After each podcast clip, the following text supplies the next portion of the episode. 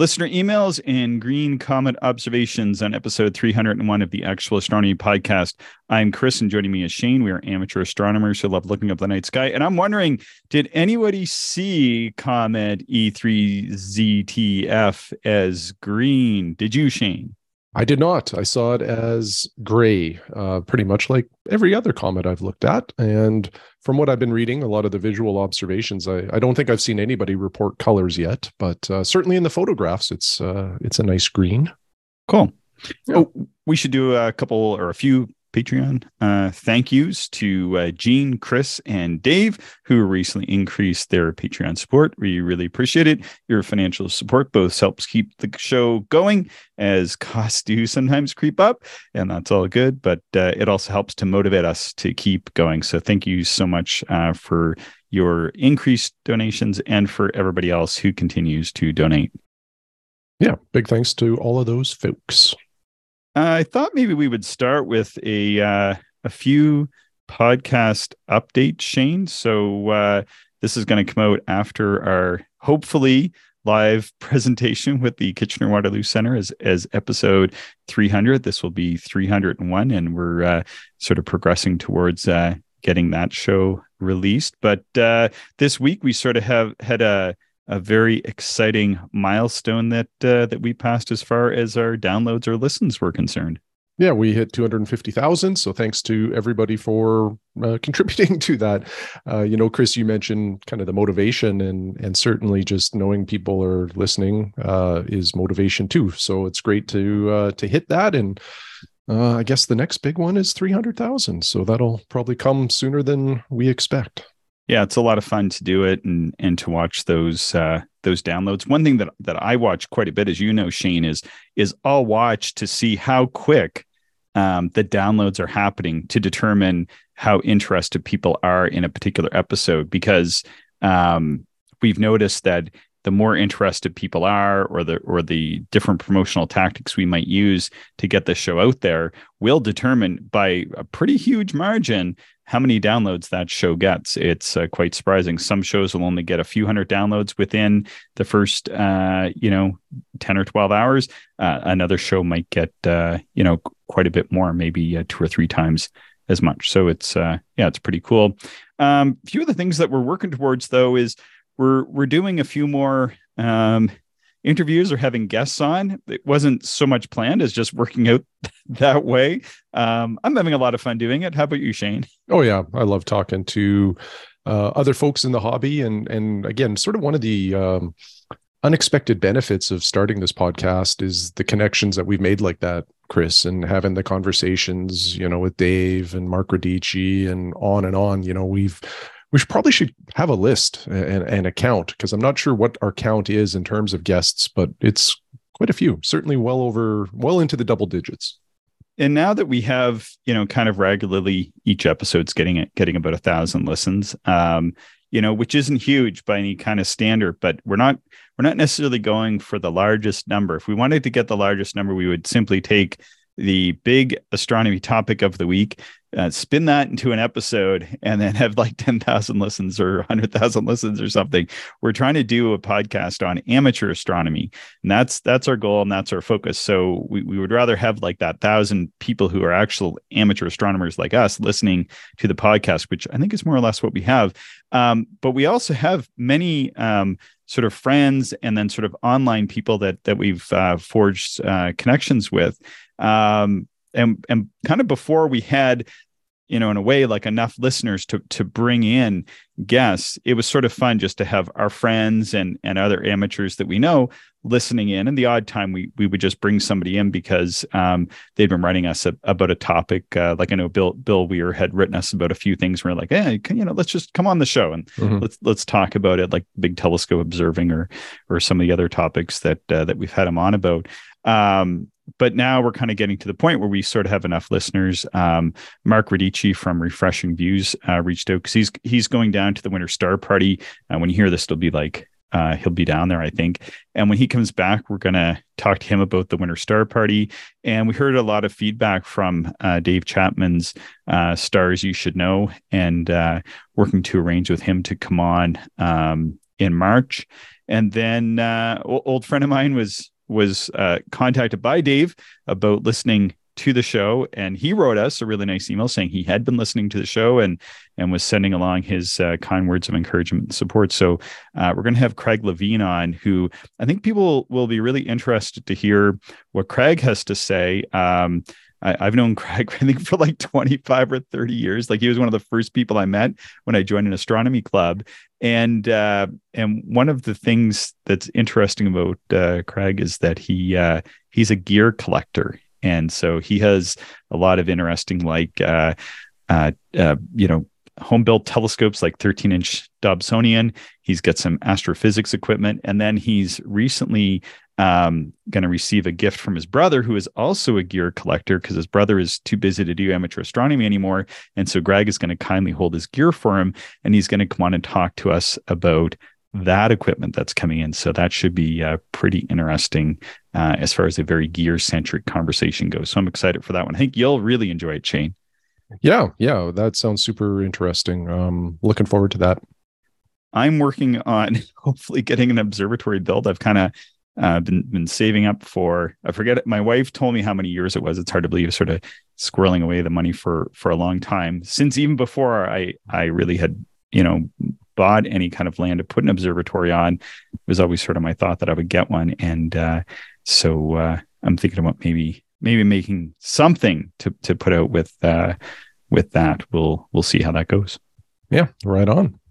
So we had uh, we had a question from from Gene. Um, do you want to do you want to read what Gene wrote, or do you want me to read it? Doesn't matter. Yeah, I can read it. Yeah, go for it. Um, so Gene said, if you think it's show worthy, I'd love to hear why you recommend Sky and Telescope's Sky Atlas versus the other ones.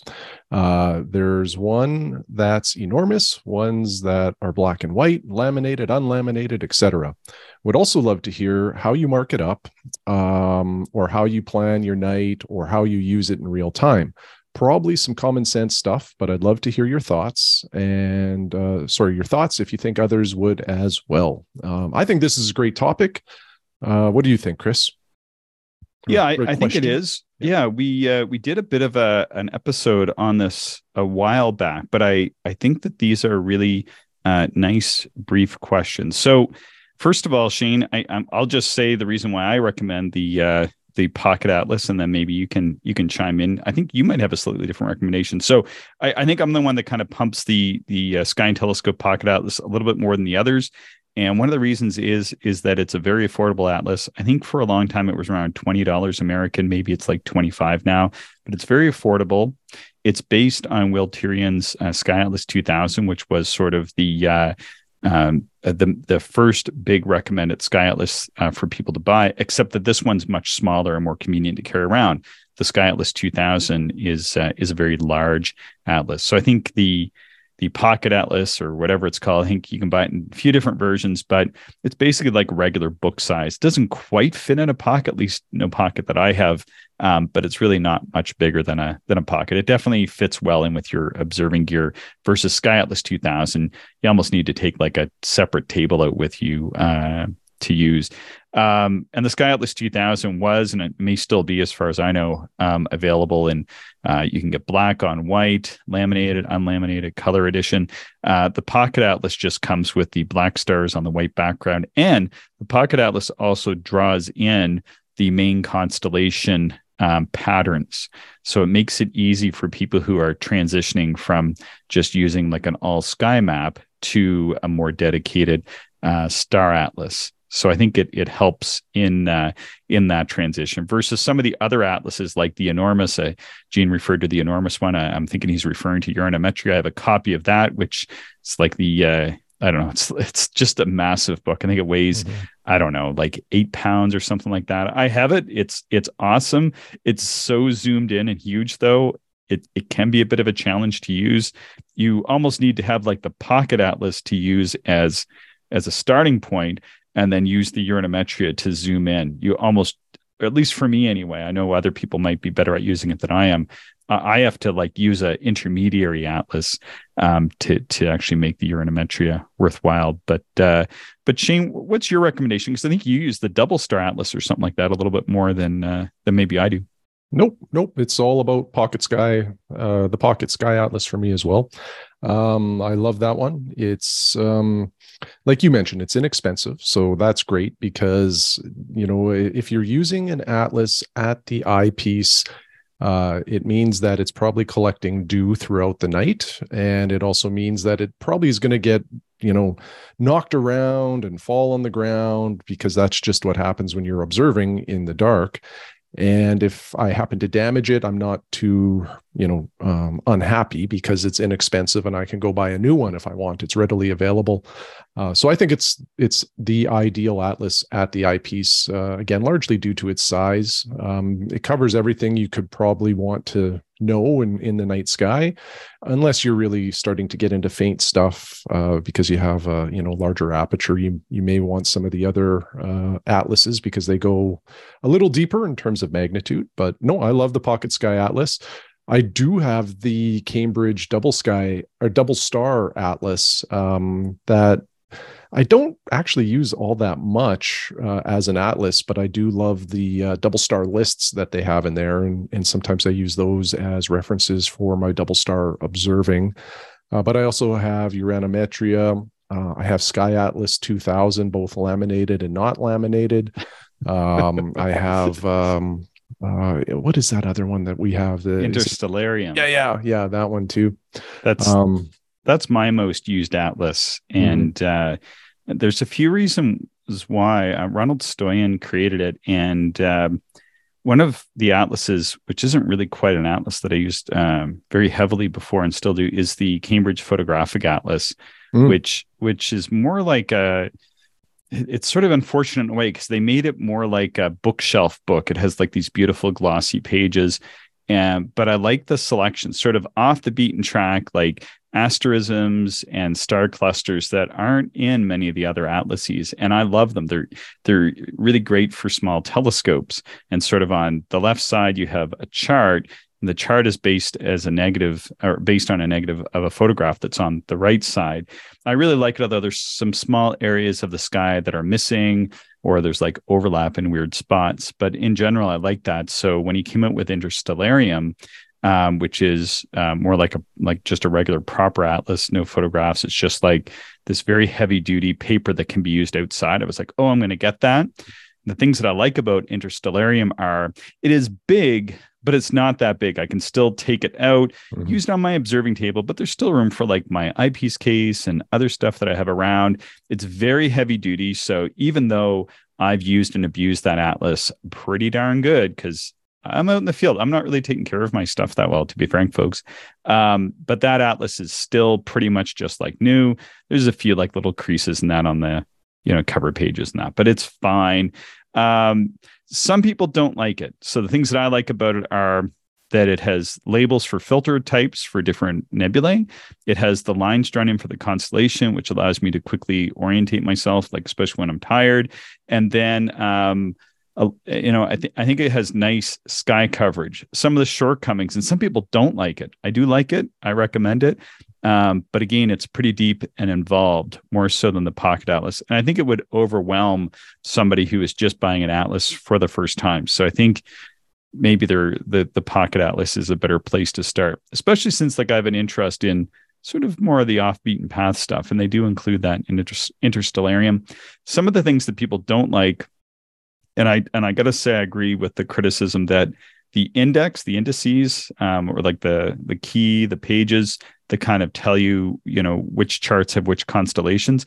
For some reason, I don't find it very intuitive. Like the like just the way they have it laid out. I always find it like really difficult to find the chart, like which chart is Orion on. Like I almost have to like remember it and then um, as well sometimes they use like sort of different names and off the beaten path uh, names. And one of the reasons for that is is that this is an atlas um, that comes off uh, a press in europe. And then and it's also heavily influenced i think by um, astronomers in in africa as well and and in some other places. So it's more in a way like a global atlas. It doesn't necessarily use the same common names for objects that we might traditionally think of things in North America. So that can be uh, one of the challenges. Anyway, that that's just a little review. Shane, do you have any insight into your thoughts on that? Yeah, I love Interstellarium. Um, it's probably of you know of all of the atlases we've talked about, it's the only other one that I can that that is easy to use at the eyepiece because it's not in like it's not in an enormous physical sized book, but it you know goes into a ton of detail. It's spiral bound. Um, the other thing I really like about Interstellarium is the the uh, optional guide that you can purchase and mm-hmm. what I mm-hmm. like about the guide is it basically highlights all of the key deep sky objects um, that are, uh, you know, in the atlas.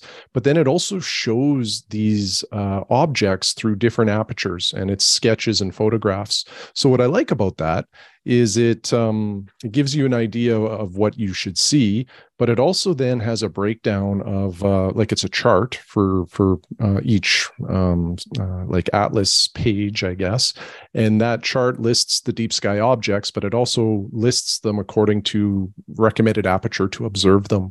So at a quick glance, if you're observing with a four inch refractor like you and I do, uh, you can quickly see, oh, you know, it's these five NGCs I should probably mm-hmm. target as opposed to, you know, skipping the ones that are, you know, listed for say a 12 inch aperture. Um, so I, I do enjoy the uh, the guide. I find it quite useful for planning your session um, prior to going out. When you're when you are planning a session, um, that that's sort of a good way. So so you use the um, the guide for Interstellarium, which is a whole separate book, which mm-hmm. is almost the same size as Interstellarium itself. And then um, you use the Interstellarium. But do you do any markup or do you just kind of, okay, on these pages, um, mm-hmm. I'm going to focus on these objects. Then you kind of just sort of get Interstellarium open to those pages, or do you do any other markup or any other way of of noting where in the charts you're going to be looking? Yeah, I do markup. And then this is a, a tip I stole from you, and okay. it's using those little post-it arrows. Um, mm-hmm. You know, so what I'll do is figure out what objects I want to observe. Um, I will put these post-it arrows uh, pointing to the object um, that I want to see, and I usually write like the NGC number on the post-it note. Um, and this way, you know, I know exactly what to look for when I'm actually observing later on in the night. Um, but it also doesn't like destroy my atlas when i'm done observing those objects i can rip the post-it uh, arrows off there there's no damage and i you know just kind of repeat that process and i never did that in the past mm-hmm. you know at night i would always have my observing list but then I found I was spending, you know, I wouldn't say a significant amount of time, but you do spend time just trying to find the object in the atlas. and that's the least enjoyable time at the telescope.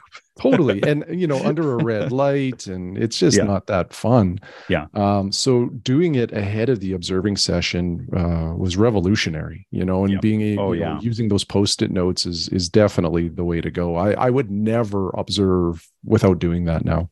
Oh, for sure. Yeah. And I do the exact same thing. Um, you know, and, and people can develop their own method of doing this, but I've I've used post-it notes to both mark the sometimes just to mark the atlas pages.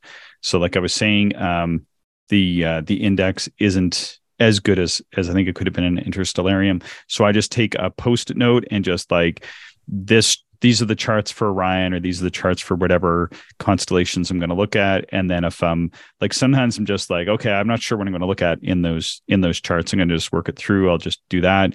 But then if there's like particular things that I'm going to look at, then I'll just uh, I, I've even been able to find like little arrow stickies. It's not like a full post note, they're just like a little sticky, and then I'll just sort of sometimes I'll just stick them on because maybe there's only two or three objects to kind of know what they are, or uh, or if I'm going to do like 10 or 12 objects, then like Shane, I will I'll write them in in big letters so then you're not kind of straining to see which is NGC 5048 and which is NGC 50 51 or like whatever they mm-hmm. are so mm-hmm. well and, and a, an advantage to the post-it arrows is like they're translucent as well that's right um, yeah so even though they're sort of covering up some of your atlas you can see through it which is yeah. nice um, yeah they're little yeah these yeah. yeah. and people should be able to find these anywhere like i and they're pretty inexpensive so you can, this is like one of those little tips and tricks i think like um you know when people are getting started it's the the red light and you know, getting a good guide like Night Watch and a few other things like that. And then kind of once people get the telescope, I think getting a good guide like uh, whether it's Sky Atlas 2000, especially laminated if you're going to use it in the field, or Uranometria if you really want to dive deep and have a big scope, or or uh, Interstellarium if if you're sort of uh, somewhere in the middle like we are, then uh, then just just using these these sticky notes can can be very helpful. Mm-hmm.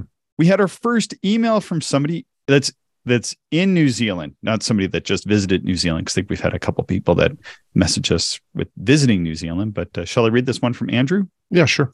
I'm probably going to say this wrong, but Andrew starts with uh, Kira Ora from the other land down under, which is New Zealand. Um, first, the usual introduction and background. I'm very new to astronomy and recently came across your podcast and I'm hooked. Well, thanks, Andrew. We appreciate you listening and writing. Currently, um, my rate of consumption is about three episodes every two days. Clearly, you have to keep up the cadence to keep up with my addiction. We will do our best. we have people who go through and, and listen to the entire um, series of podcasts that that we've uh, put out and I think that was a big surprise to me, maybe less so for you, Shane. But when we were doing this, I thought, well, as people find the show and then listen to it, they'll just sort of listen to it from kind of more or less where they caught in, or maybe they would go back and just listen to a few past episodes. But it seems like a lot of people do go and listen to the uh, the full run. Yeah, yeah, it's uh, that's great. Uh, there's some of this stuff is time sensitive, and um, probably has expired, but some of it, you know, lives on and and is just a good reference. So there's um, there's definitely some good information back there uh, for folks that maybe haven't listened to all of them. So he goes on to say, uh, now the agony aunt question. That must be a, a, New Zealand phrase. I do like it though. Uh, I currently have a 10 inch Dobsonian with a fairly good eyepiece selection and have been loving it. My main issue is setup time and dragging it out of the house, not exactly grab and go. So I've been looking to get a complementary refractor, probably a Skywatcher 102 um, or something similar.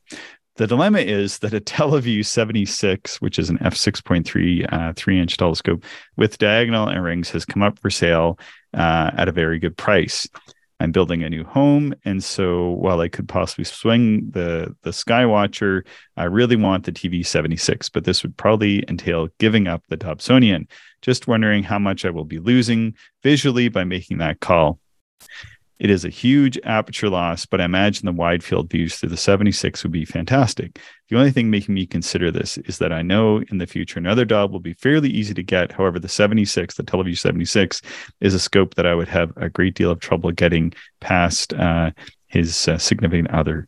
Um, he concludes by saying, "Na Mia," which I, am sure I'm not saying correct, and uh, and signs off as Andrew. So, uh, Shane, I, I think the the uh, the the question is keep the 10 inch Dob, get a less expensive uh, four inch achromat, or sacrifice the 10 inch Dob and go for the three inch wide field apochromatic telescope. What what are your thoughts on this? Where, where, would you go? How would you handle this? Well, first off, there's not a, a bad choice here.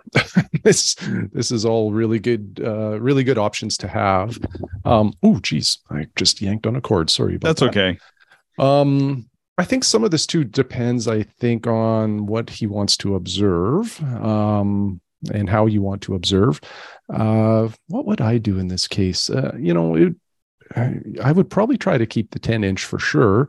But, um, you know, one of the things he mentioned was in New Zealand, um, the used market isn't like super robust. So you, you don't have a lot of options um, to, to buy used gear. And when something good pops up, you really have to jump on it. Uh, the TeleVue 76 would be one of those appos you you know you buy once and you've you've you've got that checked off for the rest of your life. You know, that's a great three inch refractor, pretty hard to beat. Um, so, you know, if the price was right, I guess I would probably side with where I think Andrew was already going, which is do what I have to to get the TeleVue 76 enjoy that uh, you know the the ability to observe a lot more with a small grab and go like that is is uh, quite you know quite astonishing to me um you know when i got my little three inch uh, i couldn't believe how much i used it um which was great uh, so you know there's that factor there too Um, so yeah, I think I'd probably jump on the TeleVue 76 and then sort the rest out later. You know, if it means selling the the 10 inch, so be it. Uh, you can you can always rebuy that at a future point in time. I think you know Shane. I, th- I think you make um, a good argument here, and I think just based on how I've seen you navigate these things, because I feel like I feel like Andrew's more of of your mindset, and if if he or like anybody else, like we just do this for fun. We're you know, and if if he's thinking, you know what, I really want to try a little refractor. This is going to have to be the choice. This is kind of what I want to do. Should I do it? You know what? Just go and do it mm-hmm. if that's what if that's what you want to do and like this is uh, just supposed to be something fun that we're all doing. And you think that's going to be fun for you? Go and try it. If a TeleVue 76 is available in your area otherwise it's difficult to get when you use it for three or four weeks maybe use it for three or four weeks then sell the Dob if you get it and then you're like you know what? I just can't live with the small scope. Everybody's different. I remember i had a person in my class and they were um, somebody who who did some um, different work, and they were they were somebody who was really fit and everything. And I thought, you know what, this person is a great candidate for like a 10 inch Dob because they're going to have no trouble moving it around. They had a vehicle, um, I forget if it was a work vehicle or something like that. All their vehicles, a 10 inch Dob would have no trouble going in and they like to go to dark sky sites. And I said, you should get a 10 inch Dob. This is going to be a great fit for you. Well, it turned out that it wasn't. My recommendation was totally wrong. And, and they end up going with, uh, I think in the end, they end up going with like, uh, like a four inch, um, refractor of some sort. And so it, it just goes to show that everybody is different. Even though you've been using the 10 inch Dob, you might get that three inch and say, you know what, this is the telescope for me and I'm just totally good with having a really good three inch apochromat. But you won't know it until you try it. I say you want to try it, go for it. Just do it. This is not going to be the worst decision you make in your life. yeah, exactly. And you know, the other thing too that just came into my mind, Chris, is going back to that point he mentioned about New Zealand doesn't have a strong uh, or I shouldn't say strong, but there's not a lot of gear being sold in New Zealand. So the used yeah. market is a little thin. Um, if he gets the 76 and he doesn't like it, he can uh, turn it. Yeah, I, I bet yeah. he would sell it very quickly. So it's sort of uh, like you're just protected on all fronts here. You'll you'll buy it and love it, or you'll buy it and maybe not love it, and then you can easily sell it. But then the other thing is, is that say he decides that he doesn't like little refractors, but he he liked the 10 inch quite a bit more. Well, then maybe the decision is, you know what? Go for the 12 go for the 16 mm-hmm. like mm-hmm. really go for the telescope then because yeah. now you know that you're somebody like that's i was talking to my buddy peter we're gonna have him on the show or he would have already been on the show by the time people hear this anyway and he went and bought a five inch apochromat um, maybe in part from my influence after looking through mine so much and then he came back to me and said you know what it was fun, really great views. And he bought like an Astro-Physics, bought like the best five inch apochromat you can get, 130 millimeter EDF something or other. But he said, you know what? I'm a big Dob guy. That's what I like. I like to have my 24 inch Dob. That's me. There's nothing wrong with that, right? Mm-hmm. Nothing wrong with that at all. That's mm-hmm. that's Peter.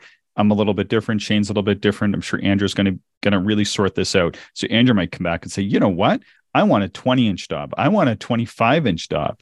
And so what I'm going to do is I'm going to use this for a while, save up my money, sell this once I get close, and then fund that 25 inch Dob. And you haven't wasted any time or money. You've had a different experience. You've learned a few different things.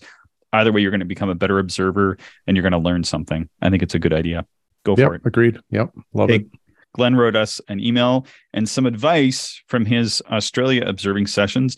Uh, do you want to read this one, Shane? Yes. Uh, let me just pull I can up. read okay. if you're... Hi, Chris and Shane.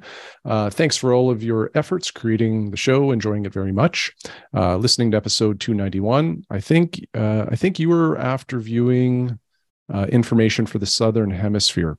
Uh, I use the astronomy yearbooks and planisphere from uh, what is it here? quasarastronomy.com.au uh, for all of my viewing in Oz. Hope this helps. Kind regards. Um, so appreciate that, Glenn. It's always good to have uh, some Southern Hemisphere resources because, as we've said, uh, you know, you and I, Chris, we we don't go there, so so I, as such, we uh, we just don't have as much, uh, you know, I think knowledge or resources to share uh, with everybody. I did go to quasarastronomy.com.au though, Mhm. and that looks like a great site. They have some star charts there. I think it's somehow associated with Sky and Telescope Australia. Although when I looked, they seem to have this other magazine there too. Um, and they sell planispheres and you know, like I said, other star charts.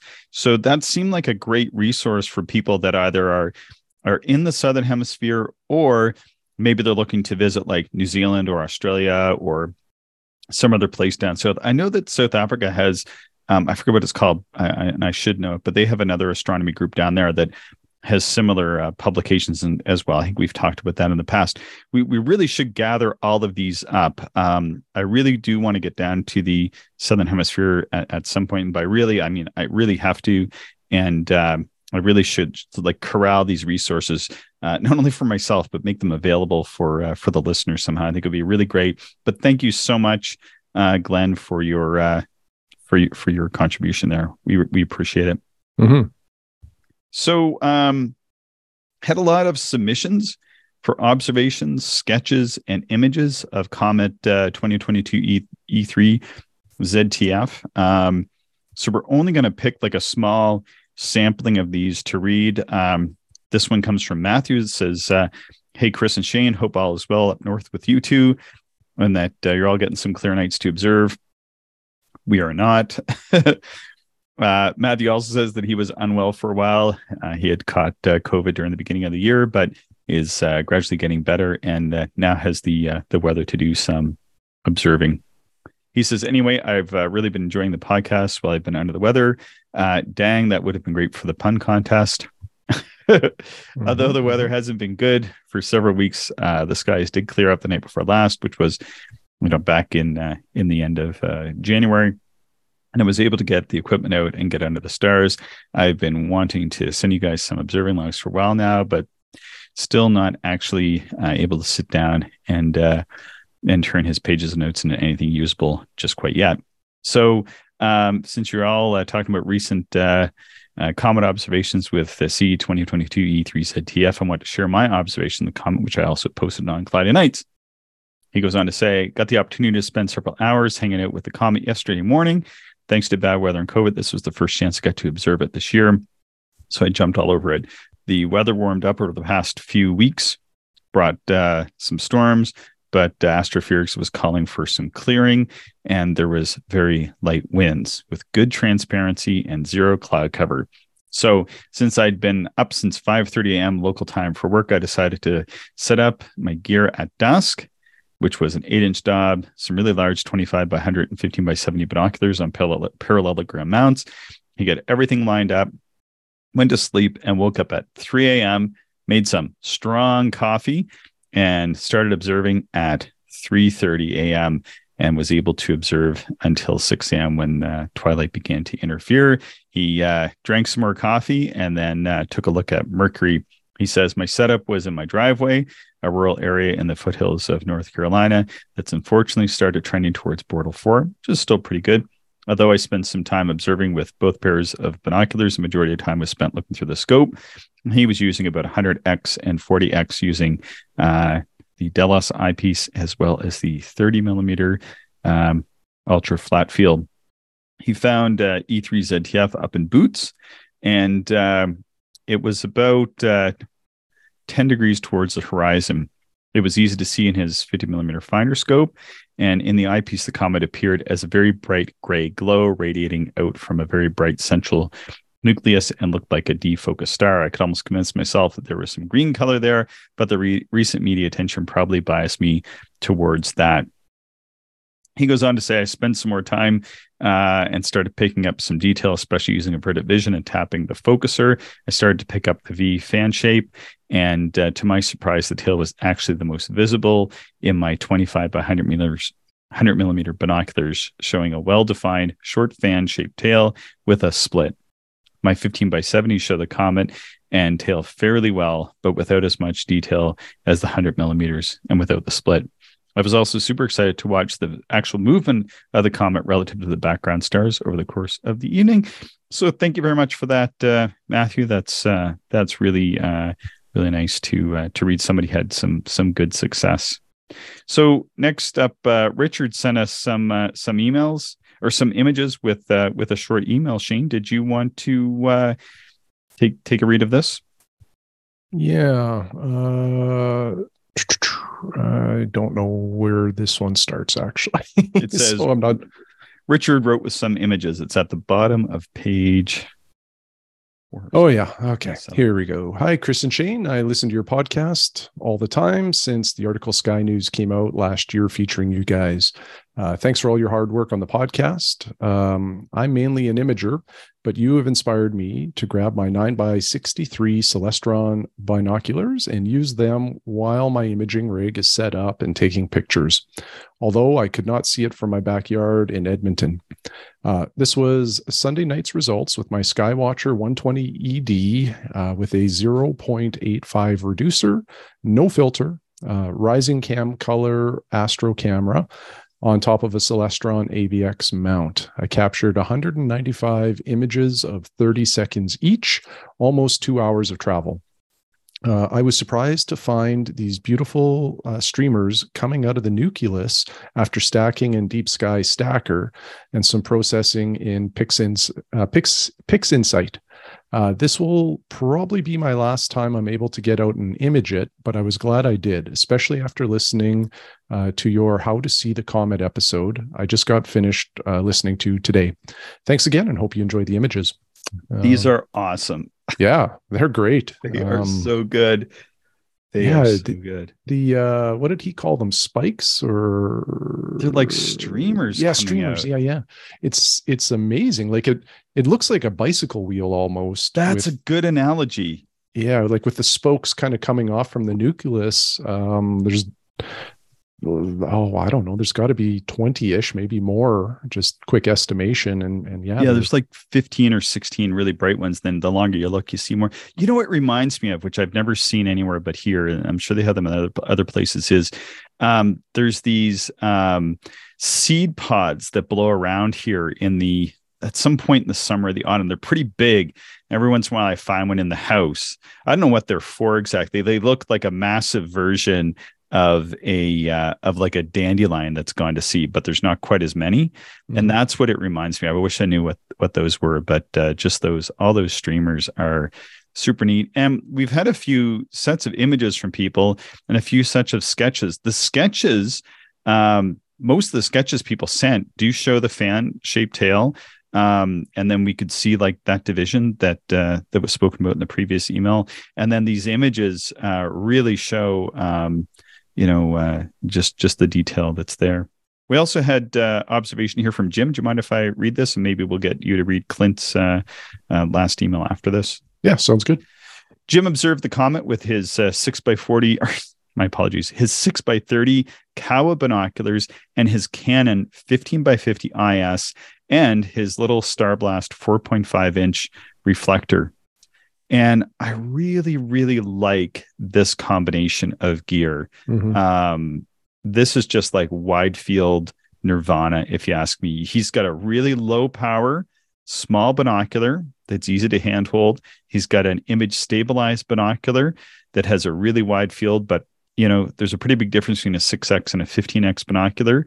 So that's a huge jump. Um, and then with the is he's going to see even more of a bump and then the StarBlast is uh, is really going to take him into that nice wide field telescopic range. So what a what a great combination of gear Jim has. And Jim also wrote us this amazing observing report. I hope we can put more of that in a future show. He's on an expedition or a mission, I think is what it, like an actual mission with NASA right now. So in the future, we're going to try to get into that. For this one, though, Jim goes on to say the comet appeared fairly large and looked kind of like the M13 globular cluster does in handheld binoculars, only bigger. The head of the comet may have presented as a brighter core closest to the leading edge. Try as I might with averted vision, I could not see a tail, even when I maxed out my averted imagination. My point for those that don't make it to a dark site is to try to view it with any binoculars every chance you get. Plus, practicing finding it in the city will make finding it from a dark site that much easier and your early morning viewing time that much more productive. So I really like that because when I found this as well, sometimes I will go and just try to find stuff in the city or under lesser skies, or even if I'm at my dark sky site and I have several nights, but I have a night that's just maybe the transparency just isn't that great. And I say like it's finding fields. I always call this like the finding fields night. And I go out and I'm like, well, I want to see these things. They're not going to be visible tonight, but I can kind of get the star pattern. I can get the get the general finding the right area down. And then I know what the what the the area looks like without that thing in it. And then I go out, hopefully, like the next night is going to be clear, and then I can go out and find it. Well, he's kind of doing the same thing from the city. So he's got um, some pretty good gear. And then, uh, especially great gear for looking at comets or relatively bright comets with. And so he's finding the field, he's getting some observing in, in the hopes that maybe he gets out to a dark sky site, or he might not be able to get to a dark sky site, but at least he gets some observations of the comet in.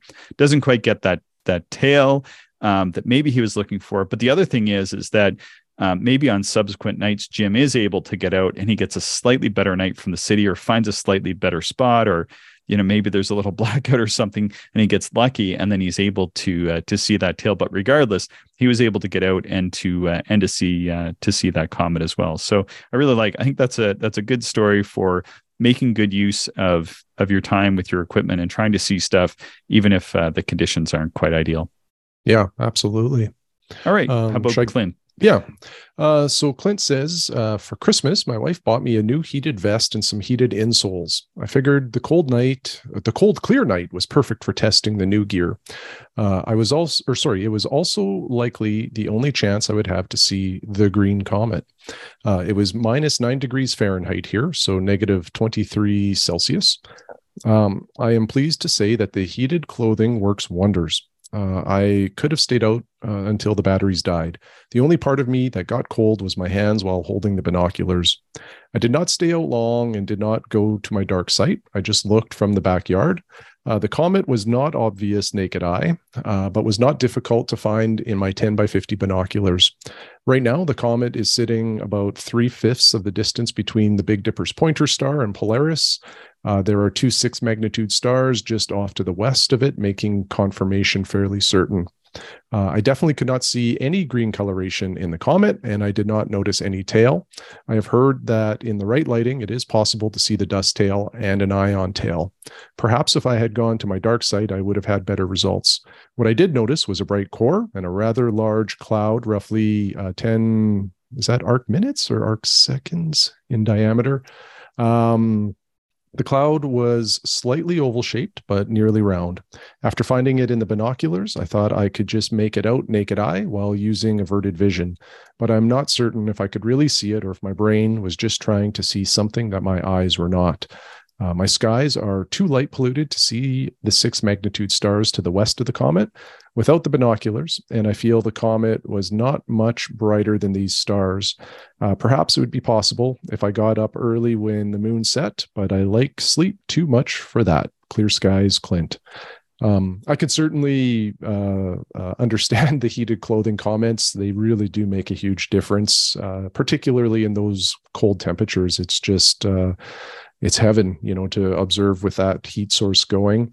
And and Clint's uh, observations really match quite closely what I saw in my backyard with my 12 by 36 binoculars. Um, was it a week or two ago? I can't remember, mm-hmm. Chris, but Mike, uh, our observing friend who was on the podcast just a few episodes ago, uh, sent us a text message that he was observing the comet.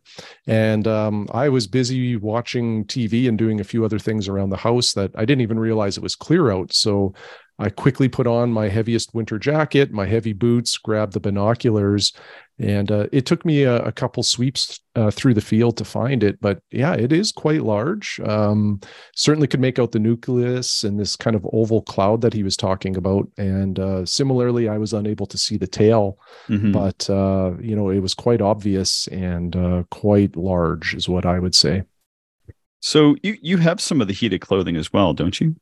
Yeah, I have a heated jacket and I have uh, heated gloves.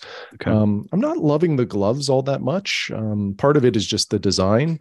Okay. The battery pack sort of sits on top of your wrist and oh, it's okay. somewhat large. So it like interferes with my watch and it sometimes it's hard to um, like get tucked in nicely into my jacket. So I, I really haven't used the gloves all that much, mm-hmm. but the jacket is outstanding. Okay. Um, I can be out in you name like the coldest night you know possible um and well the one test that i did i just sat in the backyard for 45 minutes without moving on a night when the base temperature was like minus 32 and there's a wind chill factor that was closer to minus 40 and i had my binoculars and i just observed yeah. and after about 45 minutes i went indoors just because i was done observing but it wow. wasn't because i was cold that's that's amazing and uh, i'm sure your neighbors enjoyed that as well mm-hmm. um, I gotta get some of this stuff. Uh, in particular, I think I'd missed that they've made these heated insoles. So in general, in general, I'm not too bad everywhere else. Although I notice um, this is what I noticed. This is when I think I need it. So typically, when it's super cold, like when we're getting minus 40 or even colder, um, um, I'm not going out as much as as I did when I was, uh, you know, half my age and uh, but I do like to go out when it when it warms up. So, for example, even yesterday I went out and I went out to, uh, to check on my cabin, and uh, and it had warmed up to only minus five, so it's not really that cold out at all. But I was out kind of walking around, and my feet were freezing. So were my wife's, and uh, you know, and I always forget this, but when we have really really cold weather for like several days or a couple weeks or sometimes even a month if we're not lucky um, we can get a month of minus 30 or colder and that cold goes into the ground and then when it warms up that cold comes out of the ground. So even though in general the air temperature six inches and above the ground might be at uh, oh i don't know like minus five or whatever um, that layer right uh, in contact with the ground if your feet are in, in contact with the ground at all can be like minus 20 still. And i find it just goes it's like coming out of the ground. So it's just penetrating your feet. And my feet were freezing even though minus five is not cold at all. And i've certainly been out uh, for long periods of time wearing the exact same clothing and not had any any cold feet at all at minus five. So i think i got to look at getting a pair of these uh, of these uh, heated insoles. I, I got to get a pair of these for sure i think yeah, I've never tried those. Um, I what I did is I bought some. Uh, the brand is Baffin boots, and they have okay. you know different degrees of insulation, and and I bought the heaviest insulated ones that they have, and they're outstanding. Um, but again, they're more for if you're going to walk three or five three to five kilometers you probably want more of a hiker these yeah. are more you know you're you're probably not moving a lot and ideal for astronomy really yeah i got to get something like that too because like now that I have a, a place where I can go and observe, um, you know, and and go in and take my boots off and then just put them on just when I'm observing, because that's one of those things. Like I think a boot like that might be difficult to drive in, right? Uh, yeah, probably a little bit. Yeah, probably not recommended. Like driving with a pair of uh, flippers on, you know. Mm-hmm, and mm-hmm. uh, anyway, but uh, like in the fall when I was going out and there was some cold days and I was observing, um, I was still just wearing my hiking boots that I kind of wore when I drove out. I took an extra pair of sneakers out with me, but uh, I think I needed some some warmer boots for those nights. But uh, anyway, with that, Shane, uh, do you have anything else to to add? We got through a few listener emails. There's absolutely no way we can now read all the listener emails we get in the run of a week, but we are we do certainly read them all, and uh, I think we're still pretty good at replying to the majority of them. Yeah, yeah, exactly. We do try to reply to all of them if we can, and uh, you know we'll we'll have to curate some for the show uh, because like you say there's just too many to get through which is, which great. is great. we love oh, it oh yeah we, we do love it um it's very motivating to to create the podcast and then to hear back from people um uh, the things that people like, the things that people are observing, because uh, that really helps guide us in uh, in what we include for content and uh, the new content that we're going to try to be making here in the coming months. Super excited about some of the new things we're going to attempt to do, and hopefully maybe even try to record some of our own observations uh, as we get into some warmer weather in the spring. Yeah, exactly. With that, um, we'll sign off. And if you have any observations, obs- uh, you know, observing reports, observing logs. Uh, if you have any show ideas or any questions for us, we're always happy to hear them. You can email us as, at actualastronomy at gmail.com. Thanks again for listening, everybody. Thank you, everyone, for listening, and we hope you enjoyed the show. If you are interested in more information, would like to contact us, or if you would like to support the podcast, check out our website, actualastronomy.com.